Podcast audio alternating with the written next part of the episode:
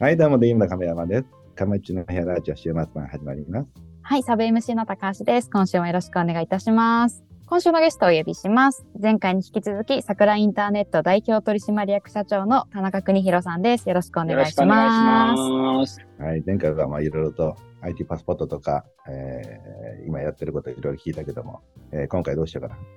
経営者のじゃあ、苦悩と笑いというテーマあ、くなと笑い。はい、ぜひぜひ。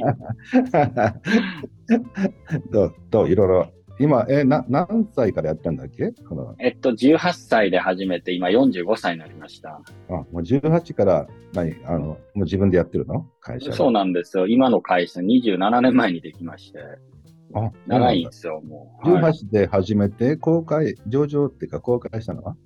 は2007あ、あ27の時だから、ねはいだから18年前ですかね、公開が。なるほど、10。じゃあ長いね。俺なんかもう19ぐらいからだからさ、なんかやっぱり、はい。まあでも、まあ大体まあほとんどその経営ばっかりやってたんだから って感じだね。そうですよね。でも、亀山さんすごいですよね。19からだから、まあ、僕も18からだから、初めは一緒だけど、僕、60超えてもまだ今の会社を経営してるのかどうかってかなり謎で、いつまでモチベーション続くんでしょうね。いやー、まあでも、いや、他になんかやりたいこと見つかれば多分他行きたいんだろうけど、特にないと、やっちゃうんじゃない？だらだらと。で いや、だらだらってことはないですよ。ずっと成長してるから。いやいや。でもどうなの？やっぱりね、若い、まあずっと経営ばっかりやってきたわけだよね。その、あんま勤めてないんだよね。そうです。全く勤めたことがないですね。それと一緒だよね。うん。そうですね。うんえー、生粋の経営者としてはどうですか？この、えー過去を振り返ってみて。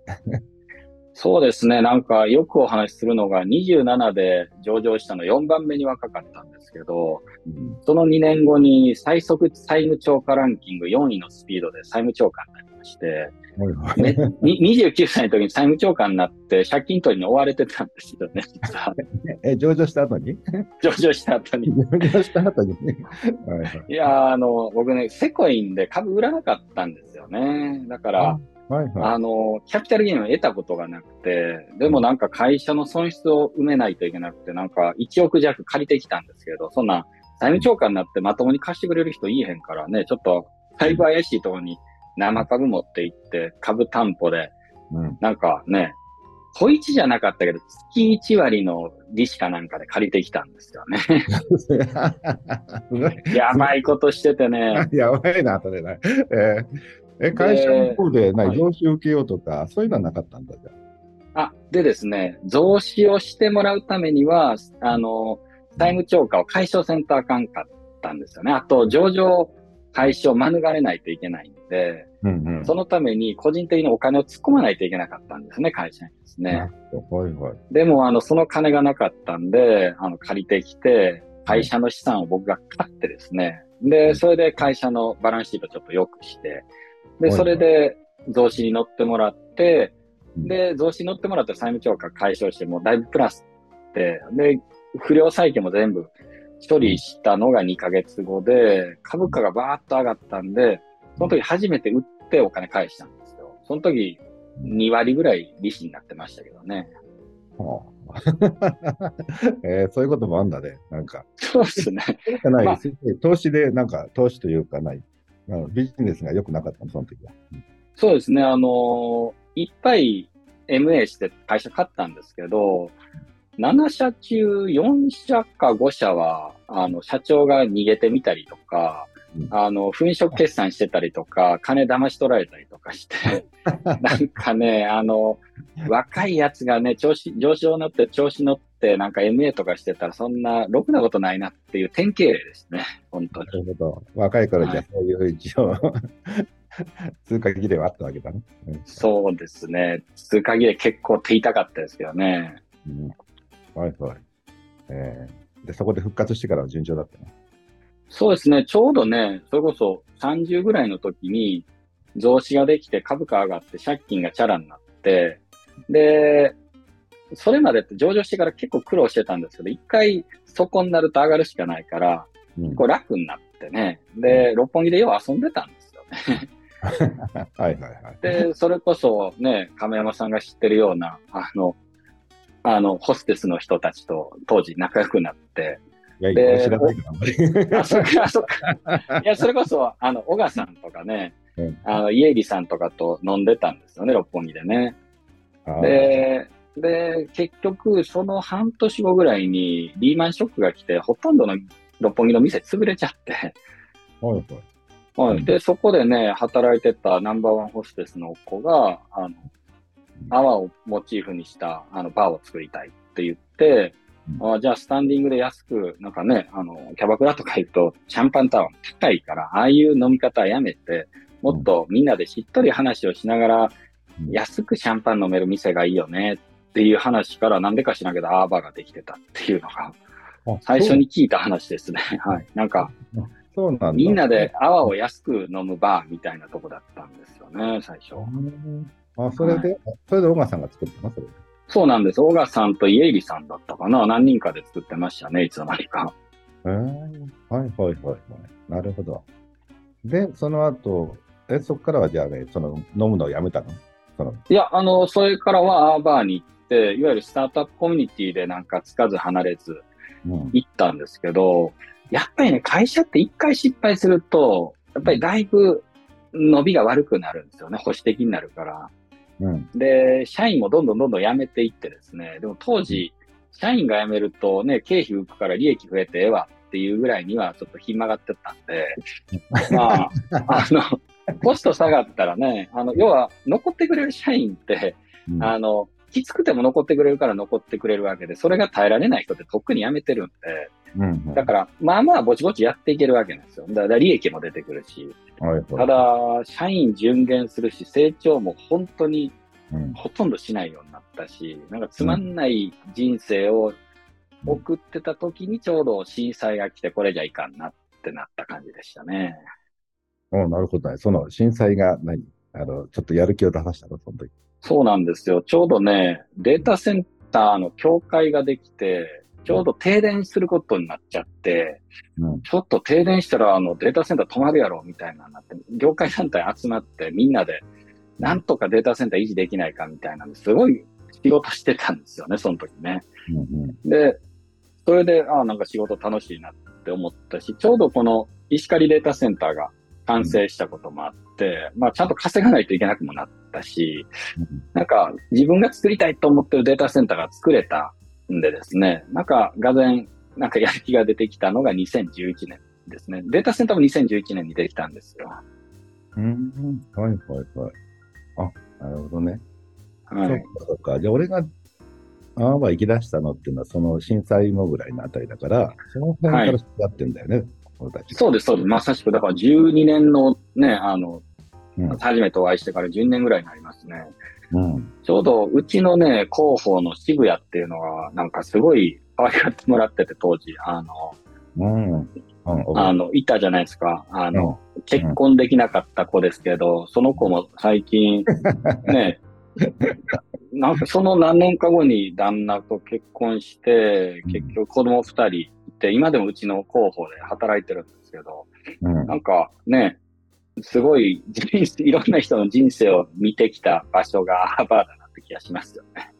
そうだね。でも確かに桜のことなんか、あの、一緒にアーバー来たりする子って変な子が多いよね。あ、そうですね。うちのひ歴代の人がよく行っててお世話になってますけど、変変なことしたら僕が言うと怒られますけど、なんか個性的だよね、みんな。個性的ですね。だ結構長く勤めてる子が多いですよね、確かに。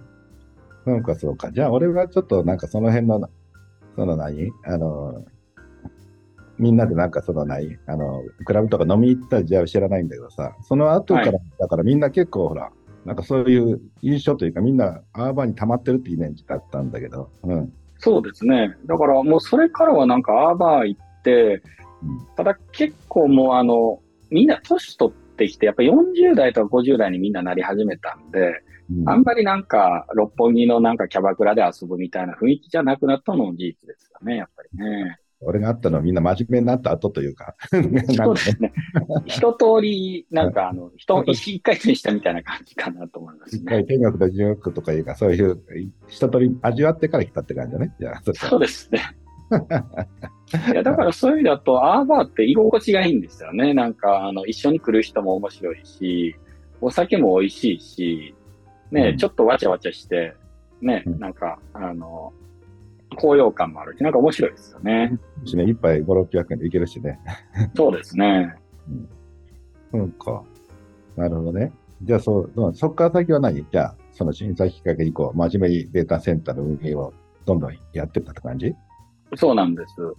でね、2013年、14年ぐらいに、本社大阪やったんですけど、ちょっと本社東京に移そうかいう話になって、で、その話をしてたらなんか、大阪市役所の人に見つかってですね、いや、逃げんといてくれみたいなことになってから、なんか、関西のスタートアップのメンターやってくれいう話になったんですよね。で、そこからなんか、人のメンターするようになって、2014年ぐらいからかな、うん。なんか、スタートアップになんか偉そうにメンタリングしようかなと思ったら、向こうの方がよっぽど成長してて、自分が不甲斐なさに、不甲斐ないなっていうのに気づいて、そっからなんか、もう一回ちゃんと頑張ろうって思って、2014年、5年ぐらいからは、うんちょっと、あの、ギアチェンして伸ばしてた時期ですね、なんかね。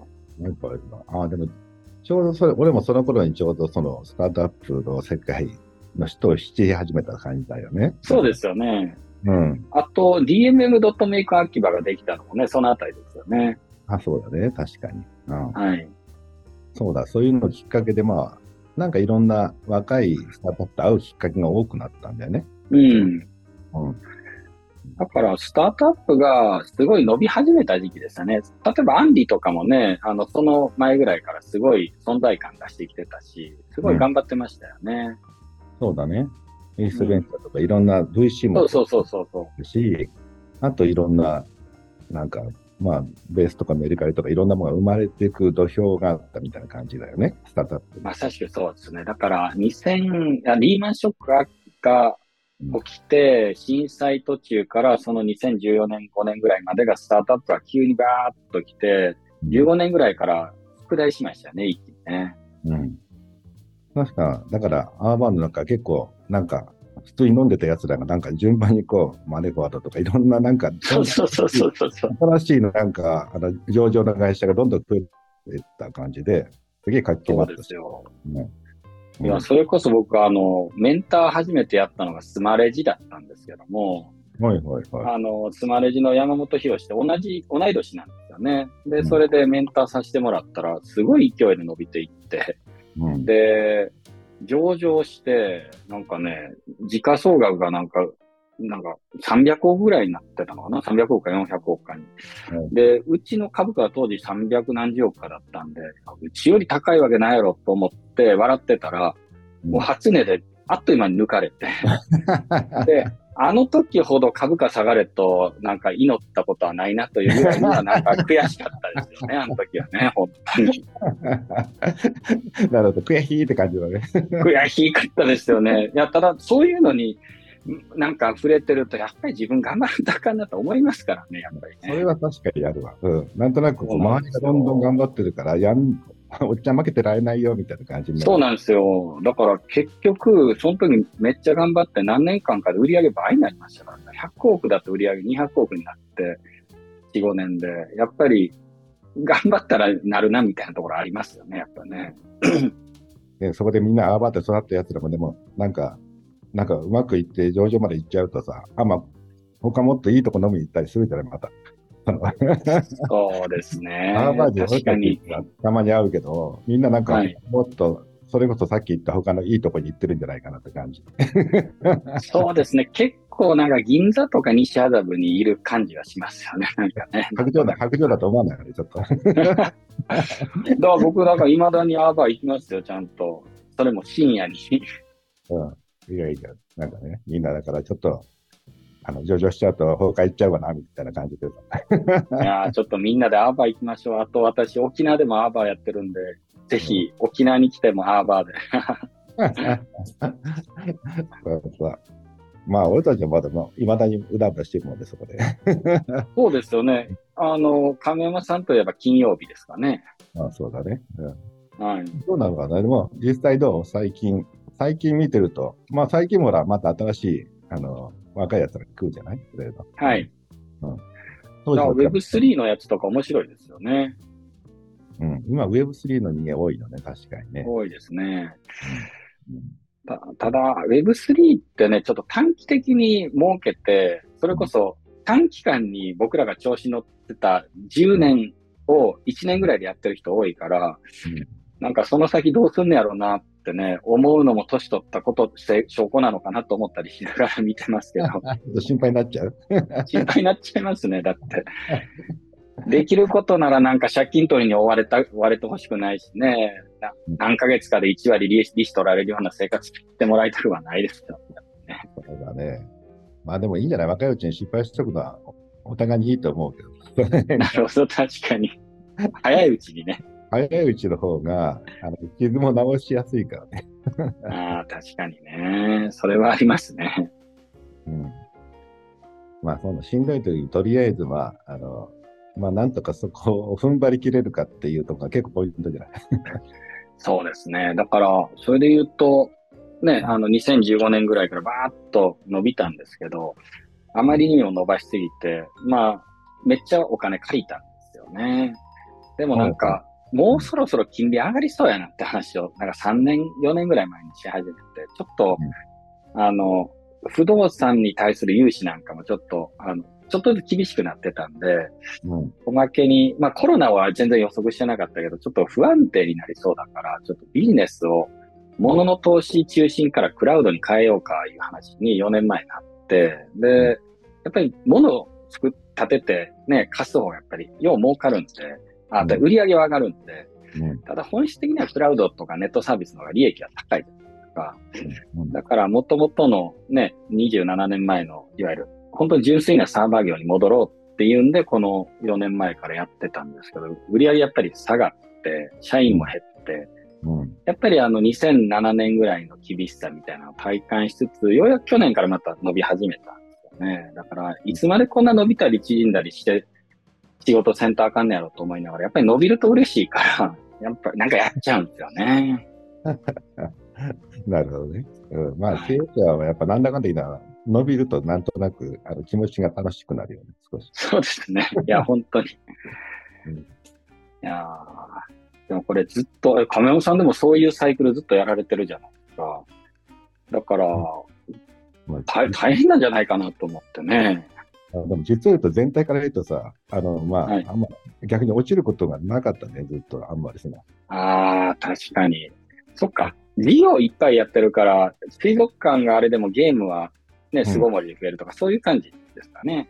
そうだね。あと、まあ、まあ、ビデオレンタルやってた頃は、ビデオレンタルがダメになった分だけインターネット伸びたりするしっていう。あなまあ、徐々に悪くなるのはあるんだけど、うん、悪くなる分を、まあ、まあ別の新規で補う感じでっていう感じだったあ、ので、うん。うん逆にその打たれ事業者っていう点で言うと、あの、うんまあもちろんしんどい時はあったんだけど、あの、なんていうかな、そういうのが実を言うと意外と弱いかもっていう、あの、加工、加工があった場合ね。ああ、そうっすか。うんへ逆にえ。ビビリだから、先手先手で行くパターンなんだよね、どっちかというと。ああ、うんそれで言うと、そうですよね。か亀山さんの先手先手に、ついてくる、来れる人、来れない人いるけど、ついて来れる人って、周りに何人ぐらい置いてはるんですか？そうだね。いや、でも大体いつも話するのは10人ぐらいは変わんないんだよ。まあ、ああ、そっか。10人の時も10人だし、はい100人でも1000人でも10人は10人みたいになるけど、うん。ああ、なるほど。どうしてもその、やることは違うけど、その100人まとめると、あの10人だったりとかするわけだけど、うん。うんそうだね。まあそんな感じで、あの、まあ、ちょっとずつ時々問題も起きたりするんだけども、うん。まあ誰か残り9人カバーしてくれたりとかしながらなんとか進んだかなって感じだよね。うん。なるほど。まあ、うん。でもそう思うと、やっぱりずっと成長する方がやっぱりいいですよね。というか成長させていくのがやっぱり経営者としては一番楽なんかもしれないですね。そうだね。やっぱその辺がやっぱり一番気持ち的には楽だよね。なんて楽ですね。なんか、リストラしなきゃいけないとかさ、その人が減っていくとかって思うと辛いじゃない？かと。会社も辛いですね。いや、本当に辛いですね。うん。いやーだって何が辛いってあれですよ。あの、さっきも言いましたけど、人が減って利益が、あの、確保されたっあ、利益取れてよかったって思った瞬間が一番辛いですよね。あ、人辞めちゃったのにみたいな。虚しさがありますよ、やっぱり。そうそう。いまあ、それで一時的には良くなるんだけど、結局は、だから、なんか未来が暗そうな気がしてるんだけどね。そうなんですよ。で、本当にね、あの、みるみるうちに社社内が暗くなるんで、だからもう常にやっぱり人とって新しい事業をやって、まあ、成長させてるのが、やっぱり創業経営者ってそう、そうなんだろうなっていう気がしますよね。そうだね。大体もう会社にいる時間長いからさ、長い時長いの辛いじゃん。あまだ新卒何人増えましたっていう方が、はい。楽しいよね。がなんか学校学校生活だろうが、まあ、なんていうかな。そうですね。うんだそれで言うと、もしかしたら、あの、でしょあの平成の時代にね、やってた、あの、経営者さんたちは人を減らして仕事してたから、なんか人増やしてなんか喜ぶ仕事っていうことをさせていただけるって結構貴重なのかもしれないね。あ、なるほどね。確かうに。ん。うん。確かに、まあ、テクノロジーで人減らす方向も多いからね、今、IT。はい。うんそれ、それで言うとテクノロジーを作る側だったらどんどん人が必要だから、そういう意味でなんか IT のネット系の仕事って、そういう意味で精神的に経営者が楽なのかもしれないと思いました。聞きながら。なるほど。確かにね。うん。でも俺とかだとやっぱりそのその IT のテクノロジーを入れていくと、今度ほら、はい。リアルなやつもあるから営業とか、あとかね。うん。例えばほら、あ最近だとなんかその、えー、AIGPT だっけ？なんかあ。ああ、チャット GPT とかありますね。とかね。うん。まあ、ああいうのっていうのはやっぱ導入考えたって得ないじゃない、今後ね。いろいろそうですね。はい。うん。でやっぱその辺の中とこの現状のほらサポーターとか、まあいろいろいるわけじゃない。うんうんそういった人間との兼ね合いも考えなきゃいけないし、確かにね。そこの人の今度は仕事先考えないといけないとかあるわけよ、いろいろ確かにね。うんあ確かに。それで言うとあれかもしれないですね。なんかあの、ああいう AI 入れてコストダウンするっていうよりも AI 入れて人の仕事減らしてもうちょっと、なんでしょう。あの、丁寧な仕事するとか、なんか、あの、チャットでできない部分に人を当てがって質上げていけるような考えがね、経営者できるといいんですけど、単に、あの、同じ品質でコスト下がったってなると、本当に人をいるしかなくなっちゃいますよね。うん。まあそうだね。ただまあそういうのもあるし、全く別の業種とか、はい。まあ持っていくのも一つあるかなっていうので。うん。ってことは新しくどんどんどんどんビジネス作ってれば、それこそできるわけですよね、そこに。人が当てがえられるから。まだ DVD の発送工場があったりするんだけど、はいうん。うんまあその上に今度は 3D プリンターの工場を作ったんだけど、うん。あまあ、例えばそれだーと、まあ、例えばその、まあ、DVD の販売が減ってったとしても、そっちが戻ってないかな、みたいな感じとか、あ、確かにそうですね。うんとかね。まあ、人が増えれば増えた分、一応考えないといけないのが大変っちゃ大変。ところであれですよね、あの、北陸に置かれてますよね、その DVD の、あうんの、発送とか。うん。あの、ちょっと聞いてみたかったのは、僕も沖縄に住んでますけど、やっぱり地方が発展した方が僕はいいんじゃないかという気もするんですけど、そやっぱり故郷をあの反映させるとか、地方を反映させるみたいな考えって結構あられるもんなんですか？まあ、故郷というか、はい。まあ、まあ、もともとの社員がいるからっていう発想なんだけど、俺的には。あ京都全体への愛情かと言われたら、なんとも言えないんだけど、うあ、んなるほど。まあ、でも結局のところみんなそこに家族がいるとか、友達がいるとか、まあ、社員がいるとかって話の中であるじゃない。そうですね。今的な経営者の感覚で言うとさ、まあ、はい。まあ、例えばじゃあわかんないから、まあ、えー自分、家族、社員とかそういう順番なんですよ。で、あとうそ。日本人みたいな感じとかね、わかんないけどね、そういうはい。流れになるから、うん。だから今いるとこにどう仕事回すかみたいな発想にはなるわけよね。確かにね。いやだからみんなが東京来るよって社員が言ったら別にその石川からこっち来いよってなるかもしれないけど、ああ、なるほど。そうならないじゃないね。うんうん。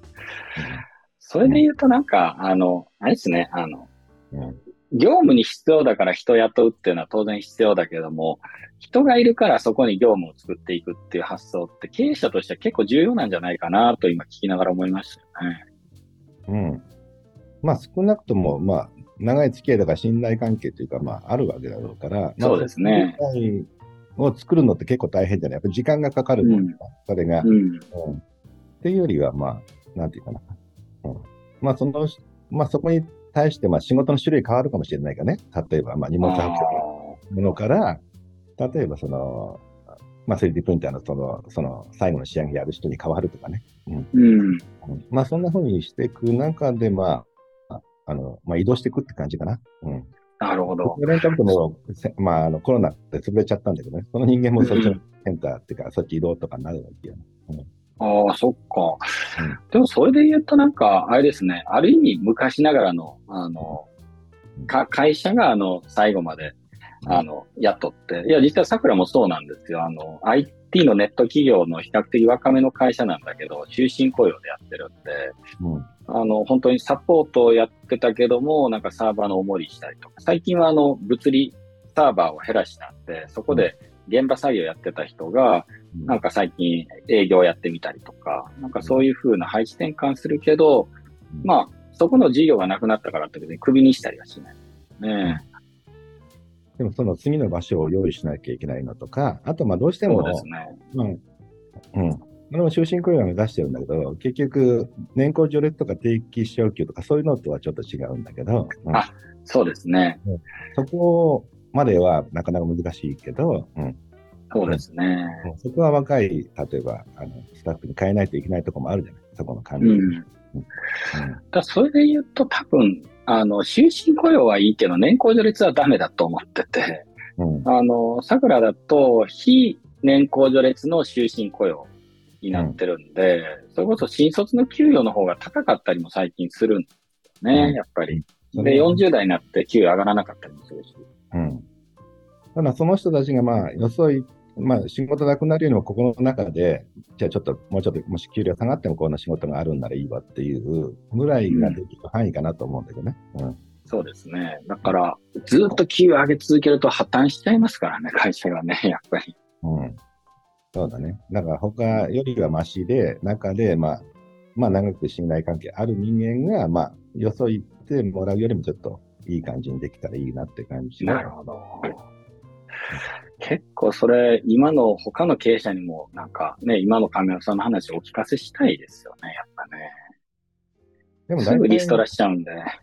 いや、でもリアルな会社っていうのは結構、もうほら、一巡してるじゃない、こう。あの、なんていうかな、今定年の人も出してて、ね、うん新卒入れててっていう会社あ。でも IT はすごく若いから、まだ一巡してないんだよね。つまり定年をあそっか迎える年までいないんだよね。うん。だだから IT の人たちっていうのは、まあ、次、あと、この2、30年後に違う問題を抱えてくるのはあると思うんだよね。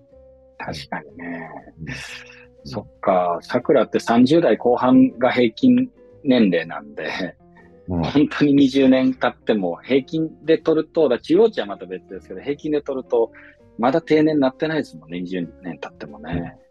まあ、うちらもやっぱり30ちょっとぐらいのやつが平均なんで、やっぱり若い方が多いから、うんう20年ん。でもやっぱりう結構長いからさ、うちもまあ、どうなん、もう40年ぐらいあるから、結構やっぱり、うん。あの、上の世代も出てき始めてるんだよね。あ。昔からいた、本当に、あの、ビデオレンタルの頃からいたとかね、物流の頃からいたっていうのね。うん。だからその、その辺っていうのはやっぱり、まあ、今後ここがやっぱり一応、まだうちはまだピラミッドみたいな感じで、フィリピンみたいな、ほら、人口構成がまだ下が若いのよ。ああ、確かに確下のがか多いのよ。あと上が少に。ない。うんうん。うん。だけど IT の場合、IT っていうか本来だったらまあ、なんていうかな、もっとそれが台形だったりとかね、あの、ね、まっすぐだったりとかするといろいろ問題は出てくるんじゃないかな、今から。ああ、そうですね。まあそう。IT 企業もいろいろやっぱそういったことも今から経験しながら、いろいろ考えていくんじゃない？世界的に。新しい業種。なるほどうん。